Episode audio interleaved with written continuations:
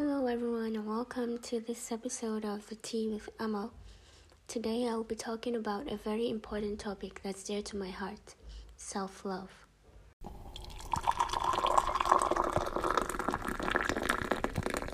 I feel like self-love is something that a lot of people lack in today's society, and that is because we live in a world that constantly bombards us with images, opinions, and ideals. So it's very easy to lose sight of the one person who truly matters most in our lives, ourselves. I have seen so many amazing people who I thought were absolutely perfect, but then they lacked self-love because they were trying so hard to fit the image that people had of them, or it's either they were trying so hard to be someone else, and that honestly sucks. And this is one of the problems we need to tackle as a society. Most people have stopped living for themselves and instead are living according to other people's desires. We need to learn how to center our life around our own desires. Do not listen to people who try to tell you what they think you should be, or what they think you should do, or what they think you should spend time or effort on. You won't ever feel complete if you chase other people's dreams or subscribe to other people's expectations. We need to learn how to live for ourselves. Another thing is that people do not make time for themselves anymore.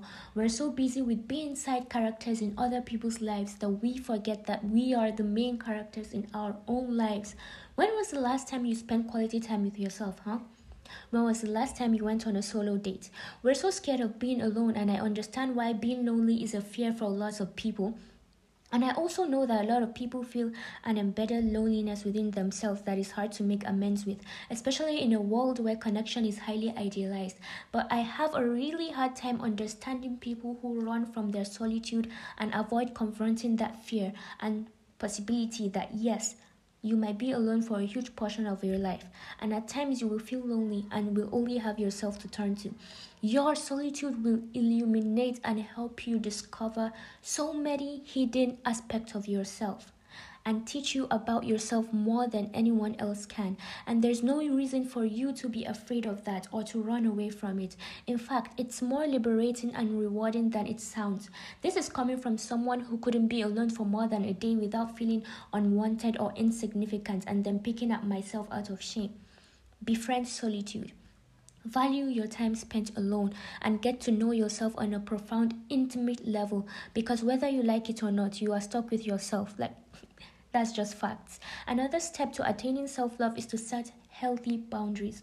When you set boundaries, you're sending a message to yourself that your needs and well-being matter. This self-respect is a key component of self-love. It shows that you value yourself enough to prioritize your own comfort and happiness. You shouldn't be afraid to set boundaries. If people get confrontational over your boundaries, pay attention. They might be the ones who want to infringe them. Self-love is also being picky about the people we let in our lives, whether we like it or not. The people in our lives influence us in one way or another.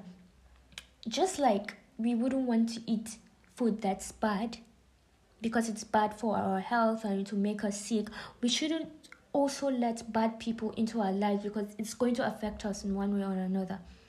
If you're not being treated right, your first response should not be, let me prove how valuable I actually am. They just don't see it yet. You will wait, tired. You will wait, and you'll still keep being treated that way. That mindset is toxic, and you're going about it the wrong way. Instead, your response should be, they don't see my value. That's on them. Clearly, we don't resonate. I have nothing to prove. It's time to replace them with something or someone who does, and then you should replace them. Your response should be walking away from anything that is not nourishing your spirit. You need to learn, and you need to believe that you are enough. You are enough. You don't have to be anyone else for people to love you. You are amazing and you matter. Your impact on other people is bigger than you think. Some people think they are just living lives without making an impact on other people's lives, and that's why they shy away from talking to people or from forming connections.